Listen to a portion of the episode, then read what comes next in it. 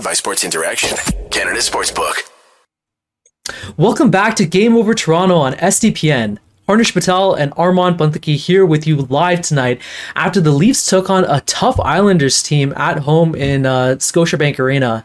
Um, we have a tough episode, a tough loss to kind of discuss, but a fantastic episode nonetheless. Uh, make sure you share the podcast with all of your friends and message in the chat if you have any particular questions you want to ask our special guest. Uh, but before we go ahead and introduce him, we got to shout out our sponsor, uh, Sports Interaction. Want to bet? You can do it at Sports Interaction, Canada Sportsbook. Football continues, basketball is back, and the hockey season is well underway. Bet pregame, live and play are on one of our many prop bets, made for Canadians by Canadians. Sports Interaction makes it easy to deposit, uh, play, and cash out. Join now and see all sports betting has to offer. Head to sportsinteraction.com slash SDPN. That's sportsinteraction.com slash SDPN. Ontario only, 19 and older, and please play responsibly. Armaan, I am very excited today to announce our special guest for tonight. He's a draft and prospect reporter for The Athletic and author of On the Clock, behind the scenes with the Toronto Maple Leafs at the NHL draft, foreword written by our very own Steve Dangle. Ladies and gentlemen, I'm so happy to introduce our inaugural guest for Game Over Toronto, Scott Wheeler. Scott, welcome to the show. We're so happy to Thank have you. you. Thank you for having me. I wish it was on uh, under better better circumstances here. That was For sure. that was a weird one.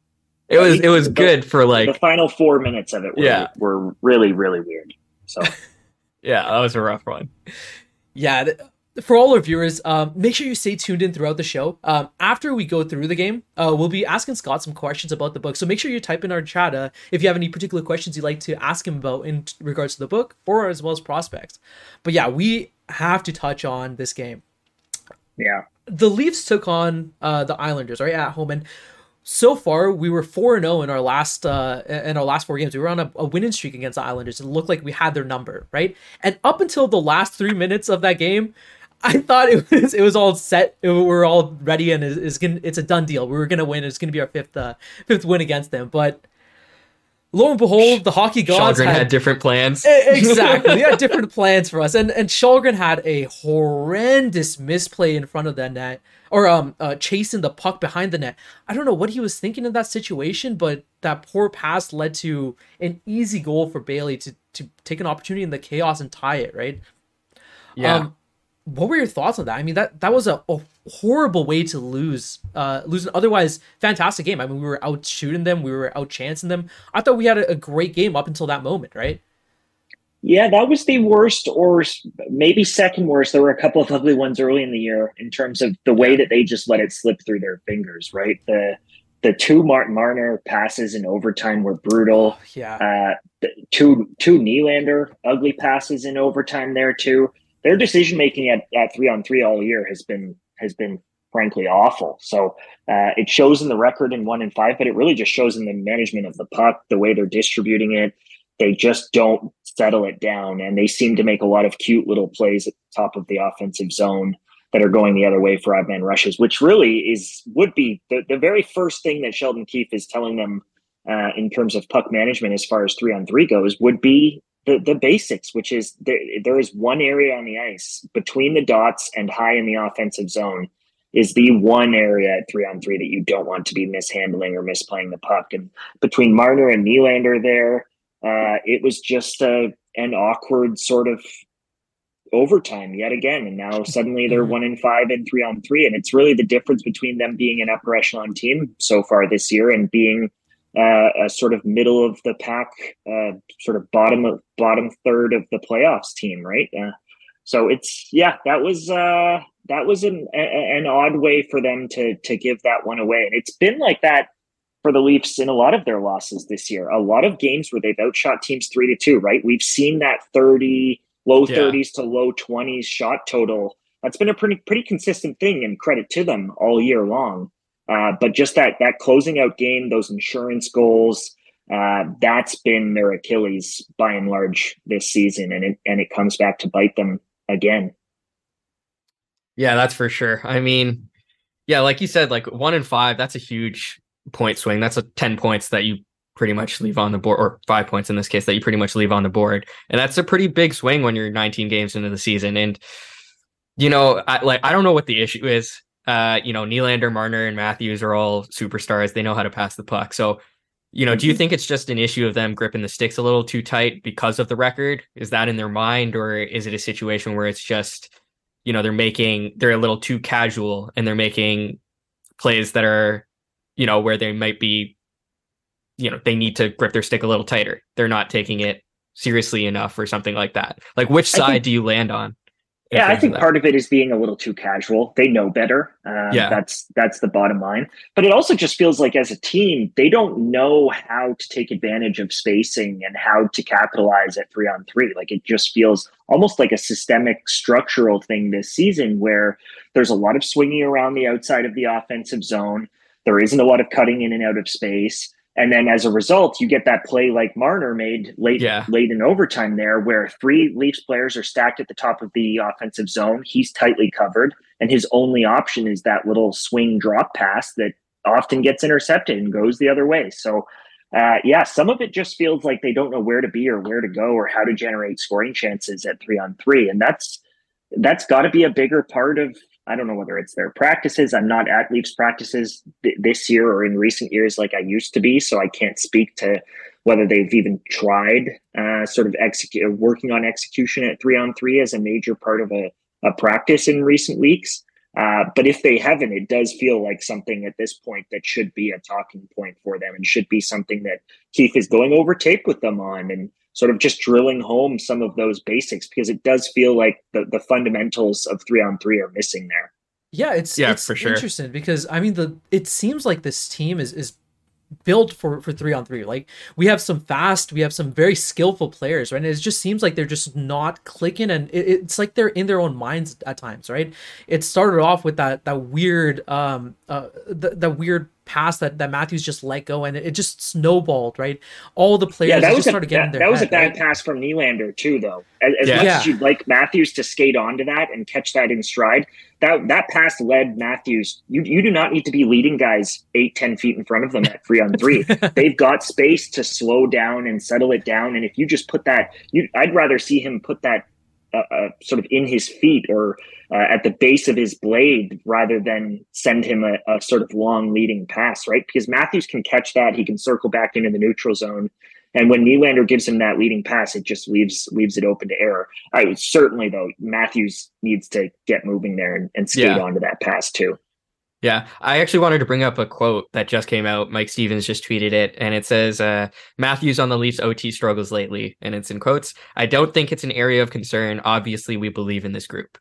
And I don't know. To me, that's a quote that is a bit telling as to why we've been having three on three issues if if they don't think it's an area of concern you know because to me it is like this is a this is the difference between being you know second seed and having home ice advantage and being third seed and you know with every Leafs playoff series going to game seven that matters you know like it's a it's a pretty I don't know it's a tough quote to come out after this game with the way they played it's just yeah yeah know, I I just want to see better from them it's it's disappointing it also hasn't it hasn't been bad bounces right in ot yeah. it hasn't been uh, shoddy refereeing. It hasn't been any of that. They've seen some of that in in sort of poor luck, and they deserve better results. You look at their expected goals results, all of that. They're they're near the bottom of the league, and yeah, uh, goals below. So all, all, of that is has been a sort of plagued them, and there there's definitely some luck that goes into the Leafs' record so far this season.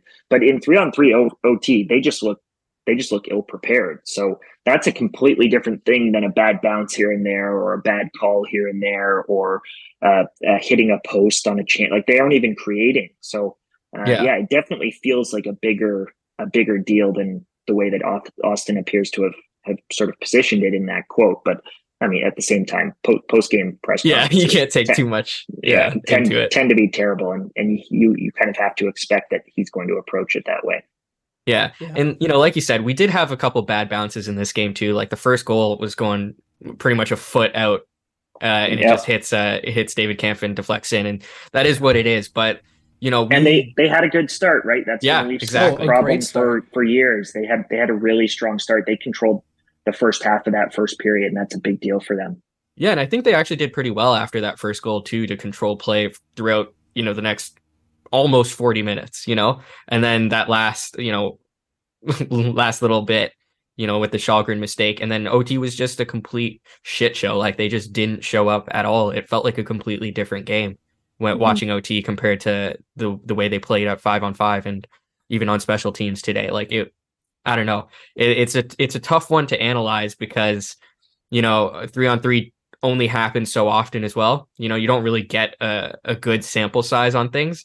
And, you know, it's it's a bit tough to to you know understand what's plaguing this this team in terms of three on three. But uh the execution just isn't there on any of the passes or any of the any of the you know transition play. It's just nothing's going for them there, and so it's definitely an area of concern for me. So I definitely want to see better from them uh, the next time we're in that situation. Yeah, definitely, and and only time will tell. I mean, they're they're gonna need some more practice on their three on three, but let's not yeah. kid ourselves. I mean, like their five on five, it has uh, been looking a little bit better um, as of the last couple of games, right? But uh, Matthews, I mean, this is only his third five on five goal, right? Uh, the Leafs had have difficulties in generating some offense in, in five on five play. The last couple of games have, have been have shown otherwise. Um, do you think, Scott, that that this is a regression, I guess, to to the mean where the um the, the goals are finally or the pucks are finally hitting the back of the net, or do you think Keefe was able to employ something kind of new that's resulted in this this uptick in uh, offensive generation? I guess. Yeah, I, I, think part of it is definitely a regression. Uh, as I mentioned, with some of those expected goals results, the Leafs are owed better than what they've had, sort of seen or or played like this year in terms of the actual sort of on ice results. Um, but in saying that, uh, I, I, think there's there have been a couple of key things that have happened in in the in in this recent stretch. One is that Sheldon has clearly felt more comfortable rolling four lines than he did early in the year. He he was not happy with the way that Nicholas Aube-Kubel was playing early on in the season. It, he did a lot of tinkering with Nick Robertson, trying to find Nick a place in the roster. Now it feels, and it, and that's part of that start that I talked about in terms of their play early on tonight it just feels like he's comfortable going one, two, three, four through the lines and and seeing what they can create in terms of just constant pressure, fresh legs, all of that. And that was the tale of those first few minutes. The Leafs were for seven or eight consecutive shifts there, spending more time in the offensive zone than even in the neutral zone. They, were really controlling play early on in the game, and it wasn't just the Matthews line. It wasn't just the the Tavares line. It was the Järnkrok line, etc. Denis Malgin, who's who's found a nice a nice niche yeah, for himself. I thought Pierre Engvall had a decent game tonight. Um, so there there were there are some bright spots developing in the bottom six, and that goes a long way. The Leafs were hoping to be better defensively in their bottom six this year, and then the offense on top of that, I think they expected it would just be a bonus if it came.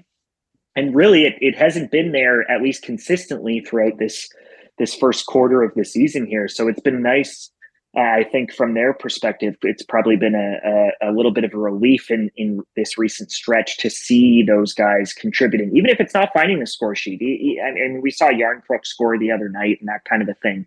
But if you if you sort of scroll through the the bottom sixes of the league and look at their scoring, they're still not actually producing at a particularly high clip on the whole uh, this season. But if they can just be good enough offensively and continue to suppress shots defensively so that the Leafs continue to have these 30 to 20 shots on goal nights, that's it. That's that is a recipe for success, especially when Auston starts to to really heat up, uh, and we know that that's going to come. You, you mentioned the three five on five goals yeah. this year. Two of those, if if you recall, are, are on with tonight's and and his first goal of the season. They're on tips, right? Yeah. So he, he hasn't really been shooting it into the net like you'd expect of a guy who scored 60 goals last season. So mm. uh, that's going to come. There's going to be a stretch where he has a, a hat trick one night and a two goal night the next night, and the Leafs really start to feel like they're the Leafs of last season that set that franchise record in points, right? So uh, it it there's an inevitability to Auston and some of those guys really heating up. Uh, that I'm sure the Leafs love that they're they mentioned it on the broadcast tonight. I'm sure the Leafs love that they've got four 20 point guys. But really, when you look at the the sum of those four guys, you outside of Tavares uh, and maybe Nylander, you could definitely make a case that that Mitch Marner, even on this point streak that he's been on, and and Auston Matthews, that you'd you'd almost expect them to produce more than they have, and to to be on a projection for hundred points rather than eighty or ninety points, right? So uh, if they can, if that catch up starts to happen, they'll be just fine. Now, do you think yeah. that th- this is going to be a concern? I guess um, if they they end up on a lull, let's say later on in the season or heading into the playoffs, even right? Uh, we saw at times. I mean, uh, Marner had had bad playoffs. Matthews had some bad playoffs. Like we we've seen issues where um, where they're unable to just hit the gas and start clicking again, right? And it has been uh, a a pretty long stretch that Matthews has been playing under par to what we expect out of him, especially consider- considering last year. Uh, do you think this is a worrying trend that they're not able to, I guess, click right there, right then and there, and just try to uh, right themselves?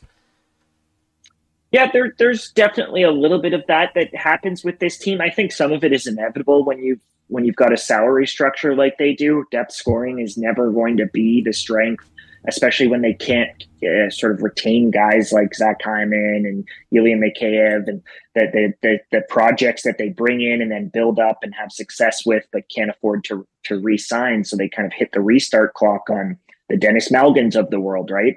Um, that's always going to be a tricky game for them to play. Uh, but I don't think it's a, it's necessarily a recipe for failure. I just think – you're going to need them to get hot at the right time. You're going to need good health. And ultimately, you're going to need good goaltending, which hasn't always been the case in the playoffs. And irrespective of whether all four of those guys are going, the Leafs still have it in them to be a dominant shift to shift team. I think Sheldon Keefe is a capable coach. Um, that there there are the pieces of the puzzle there, and I almost wonder whether it's a forward that they they ought to go, sort of target at the deadline rather than a defenseman. There's yeah. we'll see what happens with Morgan Rielly and whether his absence from late in this game is cause for concern. Uh, obviously, Jake Muzzin is a huge question mark. TJ Brodie is going to get back eventually and be TJ Brodie. I have no doubt about that.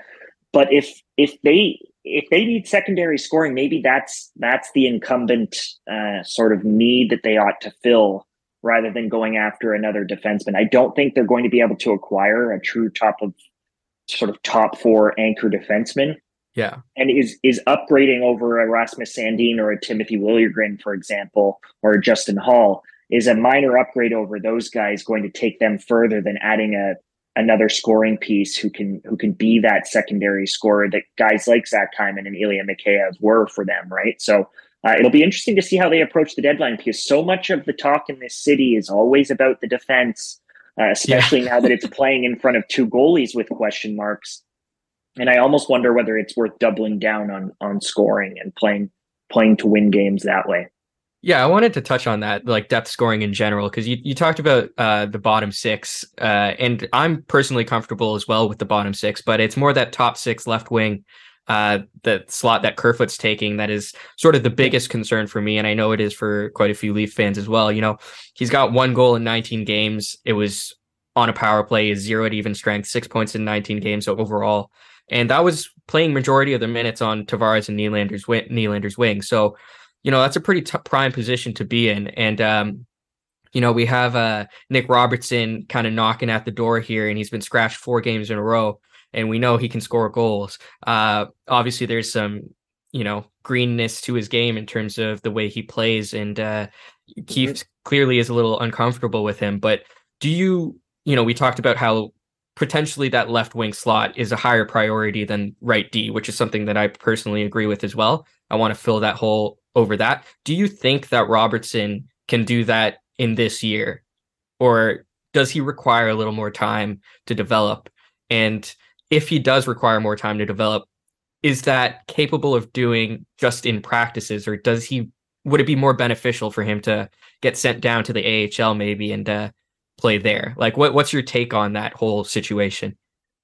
Well, I think he needs to play one way or the other. Uh, eventually, push comes to shove, and he's got to be in games. It's easy to forget how young he is because of his late birthday. It feels because he was drafted so long ago, like he's been around the Leafs for forever, and he's been a named prospect for a long time. And it's incumbent on him to take that next step and become that second line left winger that they've coveted but ultimately he he's still a 21 year old kid he's still as you mentioned green and i think sheldon's reservations with him defensively do have some merit Yeah, uh, he's sure. very busy out there. Uh, Nick has always been a very busy, very active, very hardworking, energetic, sort of buzz around the ice type of player. Uh, but he's not a particularly strong and hasn't ever really been a particularly strong player in his own zone. And uh, Sheldon clearly wants that top to bottom in all four lines. He doesn't want to feel like he's got a group out there that's a liability. Uh, I don't think Nick is a liability, and I think the scoring that he is capable of providing and that punch that he's capable of providing with his shot and his hands in tight and his even his some of the little slit plays he's made uh, under sticks off the wall this year. Uh, all of that brings value in ways that a lot of their depth players don't provide. Uh, I think Denis Malgin's got a little bit of that in him, Yeah. but e- even Denis, I don't think Sheldon feels particularly comfortable playing Denis in more than sort of 12, 13 minutes a night kind of thing. Um, so it's, yeah, it's a tricky thing because the guys who you, you'd in theory pencil in to provide something that some of the rest of that bottom six lacks tend to tend to be the players that Sheldon just can't wrap his head around playing the way that they they maybe need to. So I think as a result, the, Sheldon's going to be having sort of serious conversations with Kyle in advance of the deadline about the types of players that that he needs, and maybe not yet believing that that Nick is that guy for him, at least not this year. Yeah, that's for sure. Uh, like I think it's pretty clear that Keefe isn't uh, all in on Robertson in that top six left wing spot, and you know Kerfoot at the end of the day he is sort of a Swiss Army knife, uh, and you know they've talked about it constantly about how you know he can slot anywhere in the lineup, and that top six left wing, I don't think at the end of the day Keefe is happy with him there per se, but uh, I do think that you know he thinks it's the best option. Um, but when it comes to next game and the game after, like how how do you think they should go about dealing with Nick Robertson? Do you think they should just send him down if he's going to get scratched the next two, or do you think he has a potential to come in if Kerfoot, you know, has another maybe few games where he doesn't produce anything? I think whether they whether or not they send him down is should rest on on how long they're they're planning on keeping him there, right? I, I don't think it does him the benefit that many people might believe it would for him Yeah. to go down and play two or three games in the AHL and then be right back up.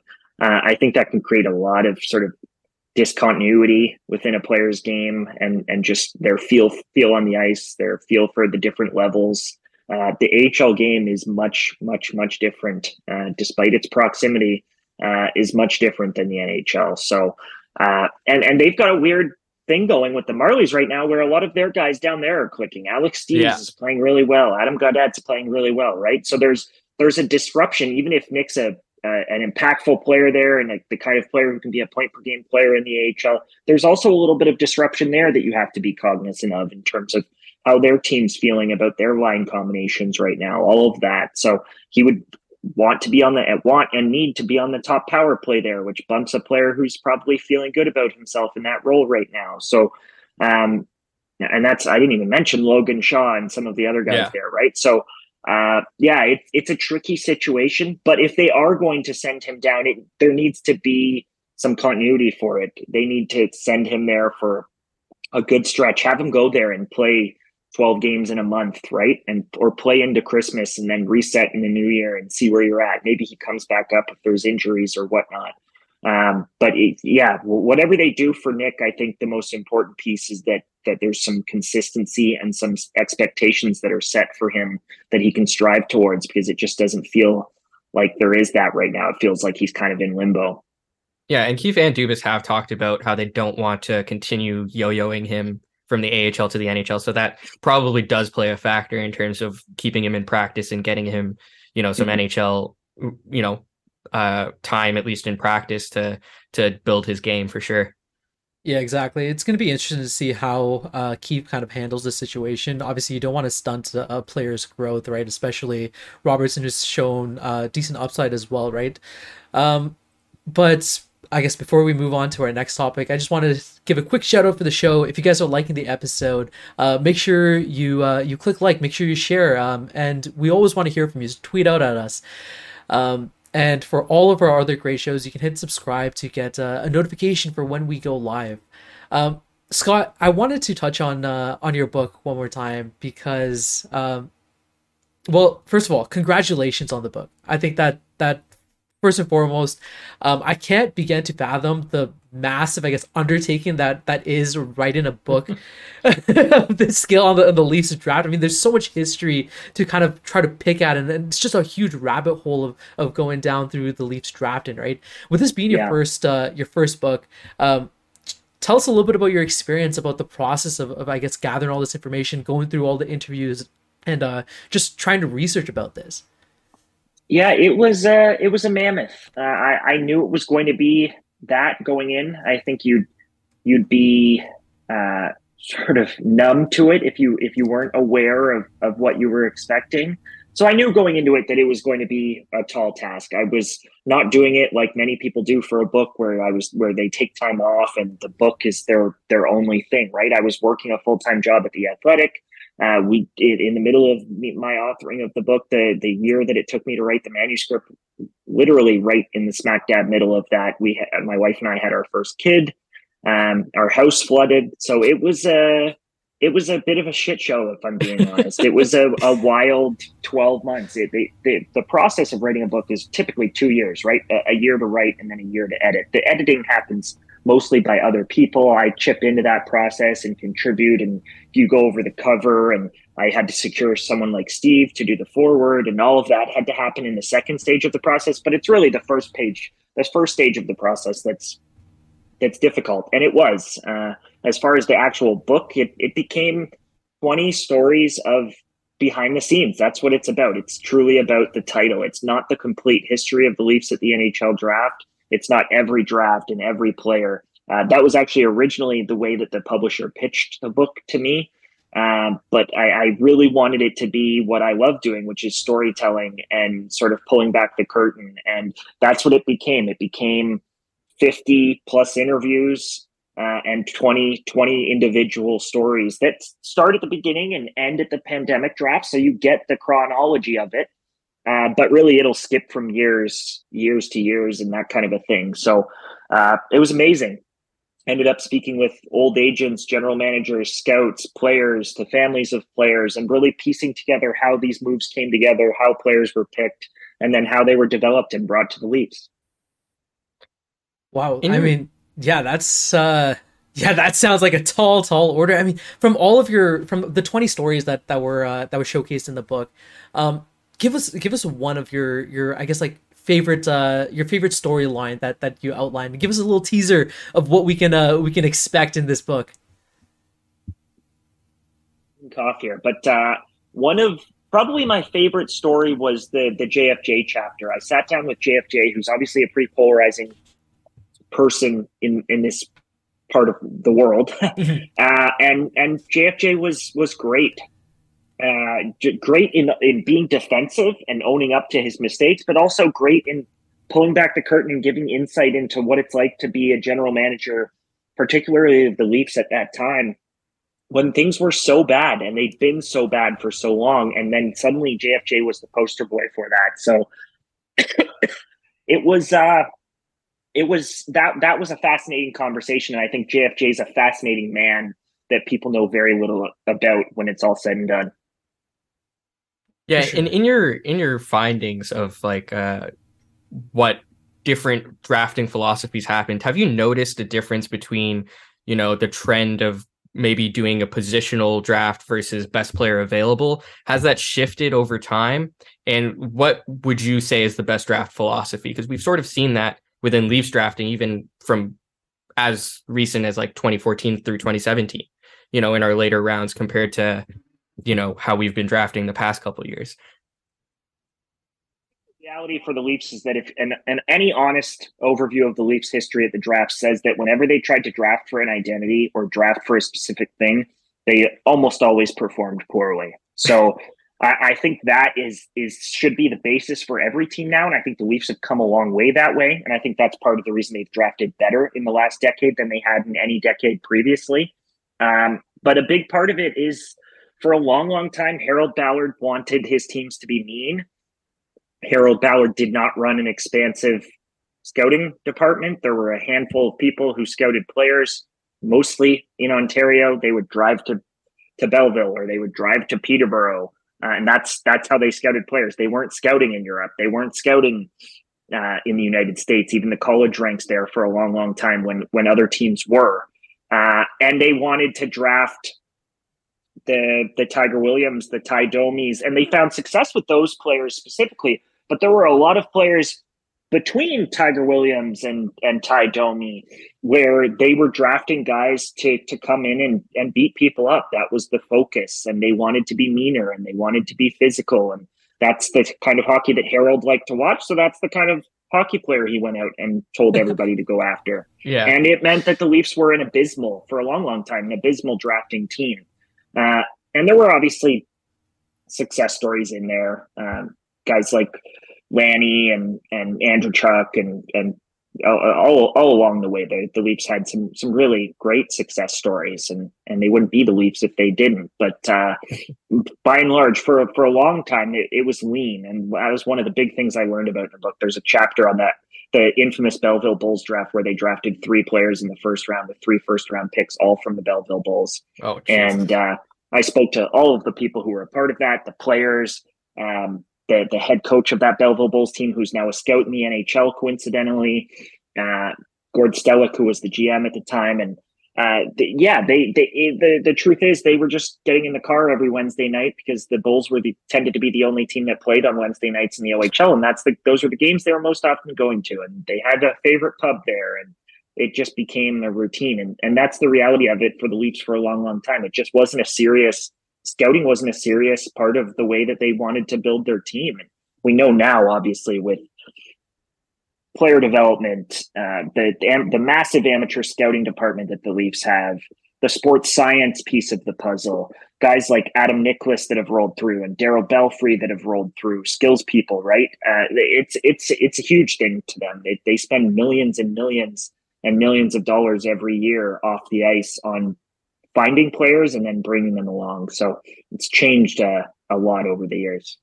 So one thing I wanted to ask you is, um, you mentioned how how scouting has come a long way. There's a lot of investment that's being put into scouting, right? But goalies continue to be a, a tough, tough uh, position to to draft for, right? So I guess how do you evaluate um, how do you evaluate successful candidates uh, for goalies, whether it's the draft or or whether you're picking them up uh, in, in, the trade deadline or in the off season? Yeah, for, for me in the in the work I do at the Athletic, away from the storytelling and away from the book, uh, drafting and and sort of building my lists out as far as goalies go is a very very tricky thing. I rely much more on others for that stuff. Uh, I feel like I have a really good gauge of forwards and defensemen and what makes a good NHL forward and how they're being drafted and developed and uh, how to identify them, especially forwards. Uh, defensemen are a little bit trickier just by nature because of the way that the position is played. But goalies are a whole different ballgame. Right? yeah. I had I had Spencer Knight ranked in the second round when when he was drafted in the early first round, right? Yeah. Um, I, I was a big believer in Jesper Wallstedt and not a big believer in Sebastian Cossa. And I've tended to like the smaller goalies who often flail out, but also often become Dustin Wolf or Devon Levi, who are about to break into the league and be legitimate NHL goaltenders at five foot 11, six feet tall, right? So it's a it's a weird business. There are pendulums in terms of the way that teams draft goalies as well. For a long time, teams were quite comfortable drafting the the agile, athletic, maybe smaller, sort of six foot one goalie, right? The the Marc Andre Fleury's, the Jonathan Quicks, those guys who who really relied on their explosiveness post to post. Now, uh, increasingly, teams are looking for the, the big guys, right? The, the Freddie Andersens, the Devan Dubnyks of the game, the Ben Bishops of the game that have come in and, and played a, a blocking style that fills the net. So it's that part of it has changed a lot, and it still remains without question in all of professional sports, one of the most difficult positions to scout for. You could ask a goalie coach, you could ask Marty Brodeur, Patrick Roy, Dominik Hasek the same question, they would give you the same answer. Even guys who who are geniuses on that side of the sport, who've lived that side of the sport, uh, they go into rinks and find it extremely difficult to to project forward what what that goalie is going to look like at age 25, 26 in the NHL. Uh, and then e- even the good ones that get there still have bad years, right? Look at mm-hmm. look at Winnipeg was playing tonight. Look at what Connor Hellebuyck has done this year versus last year, right? It's still such a difficult thing to do every single year. We are a long, long way from the really the golden generation of goaltenders in the early to late 2000s of Roberto Luongo and Henrik Lundqvist and Jonathan Quick and Tim Thomas and Carey Price. There were there were nine, ten bona fide Vezina quality goalies in the NHL back then, and now who is there? Right there, there's Andrei Vasilevskiy. There's hopefully Shesterkin if he can continue to perform at the level he's performed at, and maybe there's Connor Hellebuyck who didn't even look like that last year. So uh, it's a it's a it's increasingly a shrinking list in terms of the the quality of the goaltenders uh, in today's game. And on the flip side, the the forwards I think deserve a lot of credit for how talented they now are. Yeah, that's for sure. Would you throw uh, Sorokin on that list, given that we just faced the Islanders? Because he's one that I think is definitely after these past two seasons, kind of going off the goalie charts. There, uh, he he's a phenomenal talent. He's been playing really yeah. well this season as well.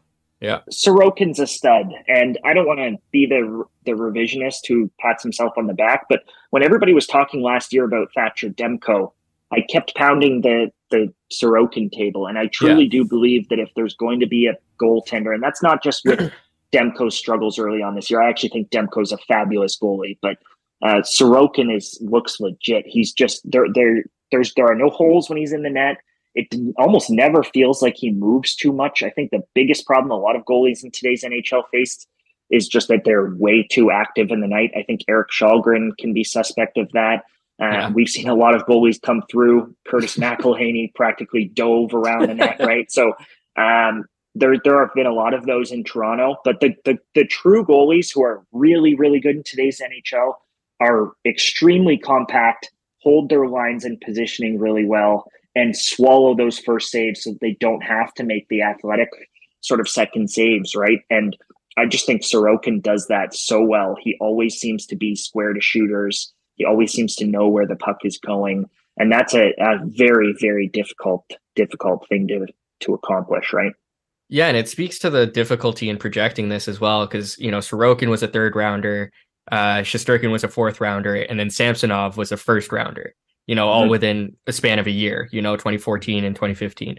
So, you know, you look at their careers now and and you can kind of see the difference. But uh yeah, goalies are difficult. They're hard to predict and you know, the goal the the Leaf strategy of kind of just throwing a bunch of darts at the wall, you know, at least recently in terms of guys like Petruzzelli and Källgren and then, you know, the mm-hmm. guys we drafted in, you know, Akhtiamov, Peksa, uh Hildeby. Yeah uh, I think is actually a pretty good strategy. You know, the, using those mid round mid round picks to sort of just throw a bunch of darts at the wall. I was wondering, like, do you would you mean more um like would you think it's better to hold off till round five and six and and just try to you know throw at least a, a random dart or do you feel that goalies uh, that teams still tend to go for goalies early where you know, when you get to those later rounds, the, the crop of goalies is just, you know, barren.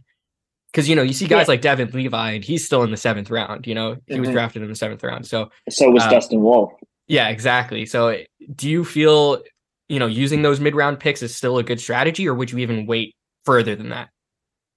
I don't think you ever need to sort of box yourself into one or the other. I think certainly there's there is value to be found in rounds five, six, seven on goaltenders. We've seen that over the years. How how often do people talk about Pekka Rinne, right? Like it was, yeah, it became an, an every single broadcast mention, and uh, part of that I actually think got carried away into this belief that you didn't need to draft goalies high and that goalies, uh, in terms of star prospects, weren't at a premium when the reality is at any point in NHL history, if you look at the makeup of the 31 or 30 or 32 starting goalies in the NHL, the vast majority of them are taken in rounds one and two, even still. Um, yeah. So uh, it, it's still, there's still a reason that those kids rise to the top.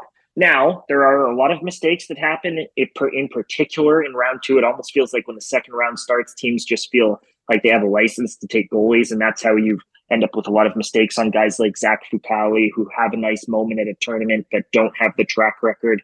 But yeah. I think the guys that have the two, three, four year track record, which is still very rare, they tend to they tend to pan out. I think Jesper Wallstedt, despite getting off to a bit of a slow start in Iowa this year, Yepper he is going to be really, really good. And Yeah. the reason he's going to be really, really good is because he's always been really, really good. And Yeah. there's something to be said for just repetition at all levels, at all positions. So when you can find that and there's a goalie that has done that and accomplished that, certainly they warrant being selected higher than than some of the kids further down. But there are still kids who do that, especially the smaller goalies, I think, who do that and and don't get drafted uh, as high as they should, and that's where the true value is. The true value for me remains in the in the Devon Levi's and the Dustin Wolfs, even if there are twenty chief amateur scouts with NHL clubs who believe you shouldn't be drafting six foot or under goaltenders. Yeah. Mm. And do you think there's still a size draft inefficiency that still gets exploited? You see guys like Cole Caufield sort of drop to 15 and Nick Robertson, who you had much higher than where he was drafted at 53. Do you still think the smaller player tends to fall more than he should, or do you think that's seen in a correction? Uh, it, I think it's it came back, and now I think the pendulum is beginning to swing the other way, especially with defensemen. Teams have seen what Tampa and St. Louis did, winning Stanley Cups with big, big blue lines, and they're all trying to emulate that. I Yeah. actually think the teams that in this moment, as teams try to emulate that, the teams that go a little bit in the other direction are going to make hay because when the pendulum swings at the draft, it's almost always a few years behind. I think Yeah. what happens at the draft is a delay of what's happening at the NHL level, and as a result, the draft just just is constantly playing catch up. So I, I think as teams get get their heart set on, oh, we have to take the six foot three, six foot four defender, you're going to increasingly see guys like Lane Hutson, guys like Olen Zellweger, some of the better D prospects that continue to come through the draft who are a little bit undersized. That's where the value is going to be. It's going to be in the Sam Girards. And I know Sam wasn't a big part of that cup run last year due to injury, but Sam is a fabulous player. And Lane Hutson's going to be a fabulous player. And Olen Zellweger is going to be a fabulous player. So uh, I still think there is value to be found there. That doesn't mean you don't go Yeah. after the the Kaiden Guhles of of the draft who are legitimate in their own right in other ways. Uh, I was too low on Moritz Seider, for example. Um, but eh, yeah, I do think that that the this that sort of size bias that you talked about it is beginning to creep back in uh, after a, a long time of teams getting a little bit more comfortable uh, with Yeah. drafting the smaller players. Uh, but it's always going to be there. I think you're always going to have the Alex DeBrincats, the Cole Caufields. Last year's draft, who were the fallers, right? It was the small wingers. It was Yeah. Jonathan Lekkerimäki. It was Joakim Kemell, right? Those were the guys Mhm. with the talent uh, who tended to slip. Now, there could be an argument made that both Lekkerimäki and Kemell haven't had great years, so Yeah. maybe that that fall was warranted. But it's still just thematically, I, I think it speaks to the way that people are thinking about small wingers in particular, and and definitely uh, about small defensemen. And do you feel that way about, let's say, oversized forwards? Like I'm thinking of a guy like Soderblom, where he's like six eight, falls to round six. Do people just see him as he's too big to have hands or skill, like have that skill, and they just see him as this like, oh, he's just going to be a power forward? I rather- think I think yeah. more often it honestly goes the other direction. I think more often people look for reasons to give those guys opportunities. Everybody wants to give the forget Soderblom. Soderblom's a unicorn with the way that he Yeah. handles the puck, but the the Michael Rasmussen pick to Detroit in recent memory, the Samuel Helenius pick to the Los Angeles Kings in recent memory. There is a a, a huge appetite um, to to draft those six foot five, six foot six forwards. And the real the actual reality is that there aren't many of them in the league, if any, on a given night, right? The Yeah. the Brian Boyles of the world are are a, a sort of dying breed. And even even below that, certainly at the sort of six foot three, six foot four level, you've got the the Mikko Rantanens, the Evgeni Malkins, um, th- those guys. The Blake Wheeler was great for a long, long time. Those guys did exist. Kevin Hayes, but above that, in the that sort of stratosphere above that, where everybody thinks they're the only team that's getting that player when they draft one of those guys, those guys almost never, ever, ever make it. Uh, and Soderblom is a, a pretty rare case, I would argue. Yeah. Yeah. Um, let's shift our focus a little bit about uh to back to the Leafs, right? Um, Dubas has been at the helm for a draft in the, over the last four seasons, right?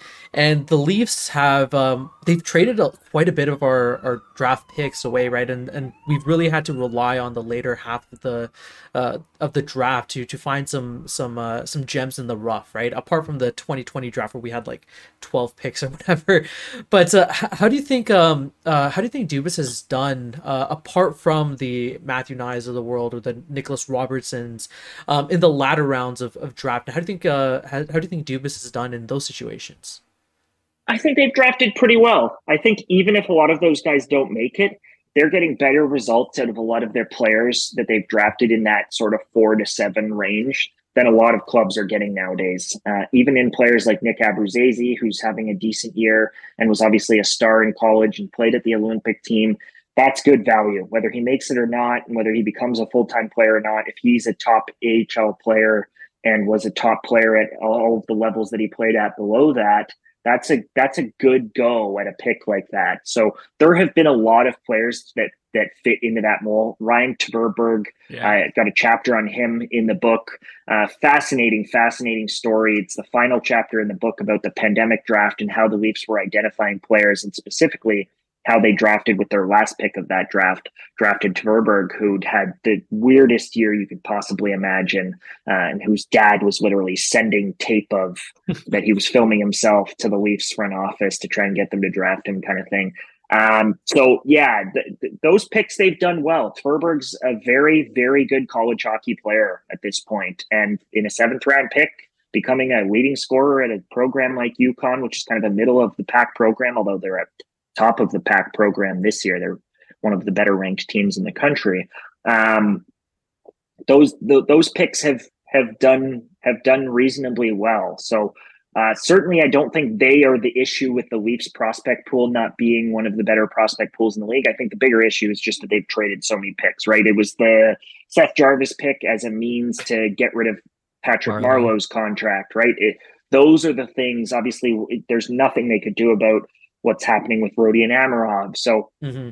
there have been between trades and and health and all of that. It's just it has pulled a lot of that that sort of top cream of the crop talent away from them.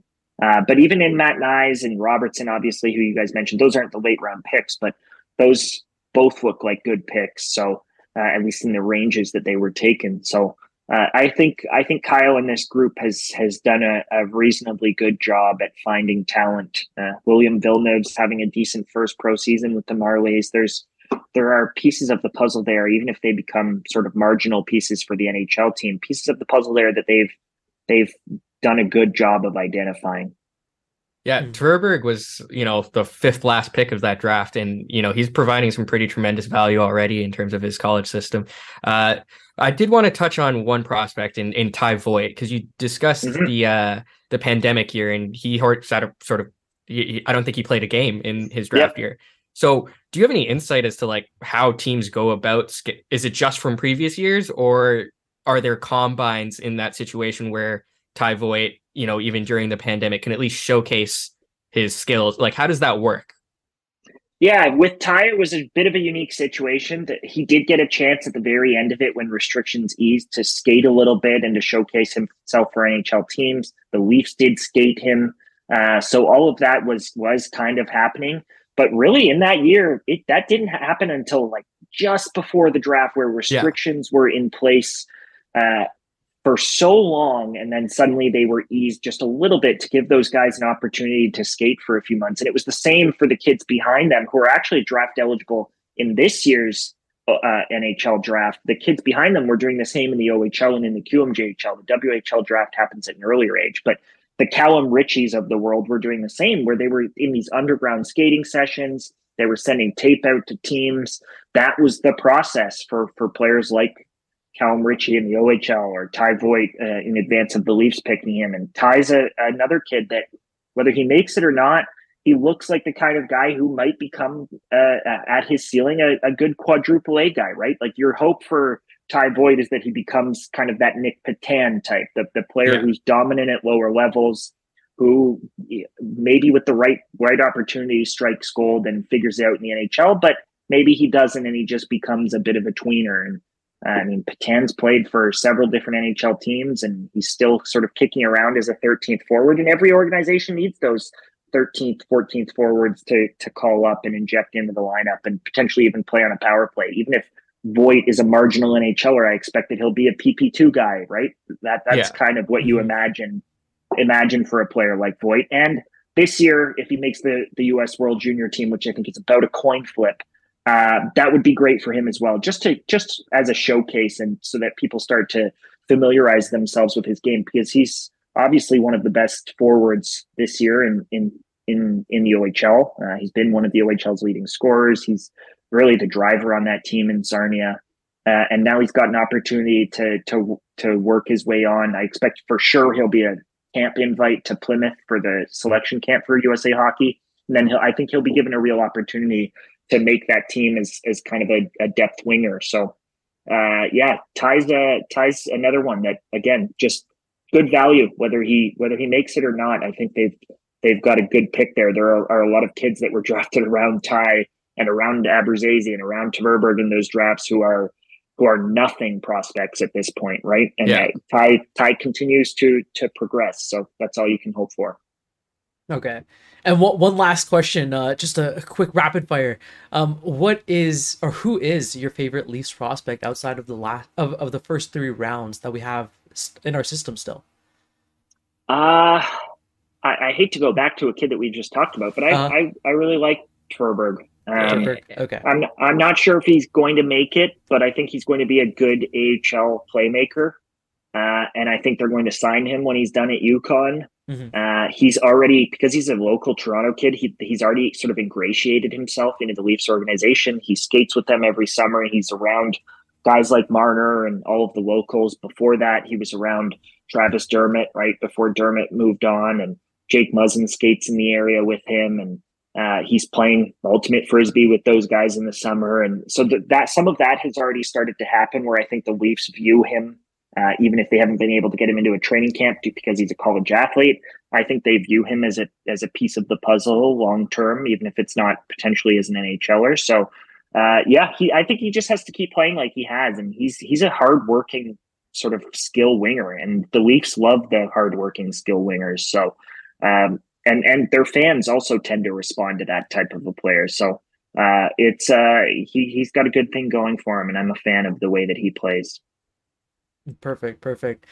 All right, well, uh, that's gonna do it here uh, with us on Game Over Toronto. Uh, Scott, give us a shout out for uh, for the book. Give us a shout out for where uh, where everyone everyone can come uh, come find you and uh, catch some more more uh, from you. Yeah, on the clock, behind the scenes with the Toronto Maple Leafs at the NHL Draft. Uh, it's available in every chapters Indigo or Coles in Ontario. If you're if you're from around these parts, if you're not, uh, it, it probably might still be in your local bookstore, but definitely on Amazon. Uh, and if you're doing some Black Friday or Christmas shopping this week, it's I, I I promise you, the Leafs fan or hockey junkie in your life will love it. Perfect, perfect. Um, yeah, that's gonna do it here for with us. Uh, thank you everyone for watching. Uh, thank you Scott for again coming on. It was it was great having you as our inaugural guest. So, um, yeah, guys. appreciate it. All right, that's gonna do it uh, from us. We'll see you guys next episode. Bye.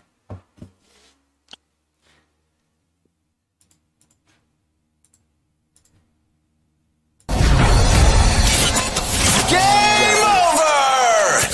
Powered by Sports Interaction, Perfect. Canada Sportsbook. Yeah. Sorry.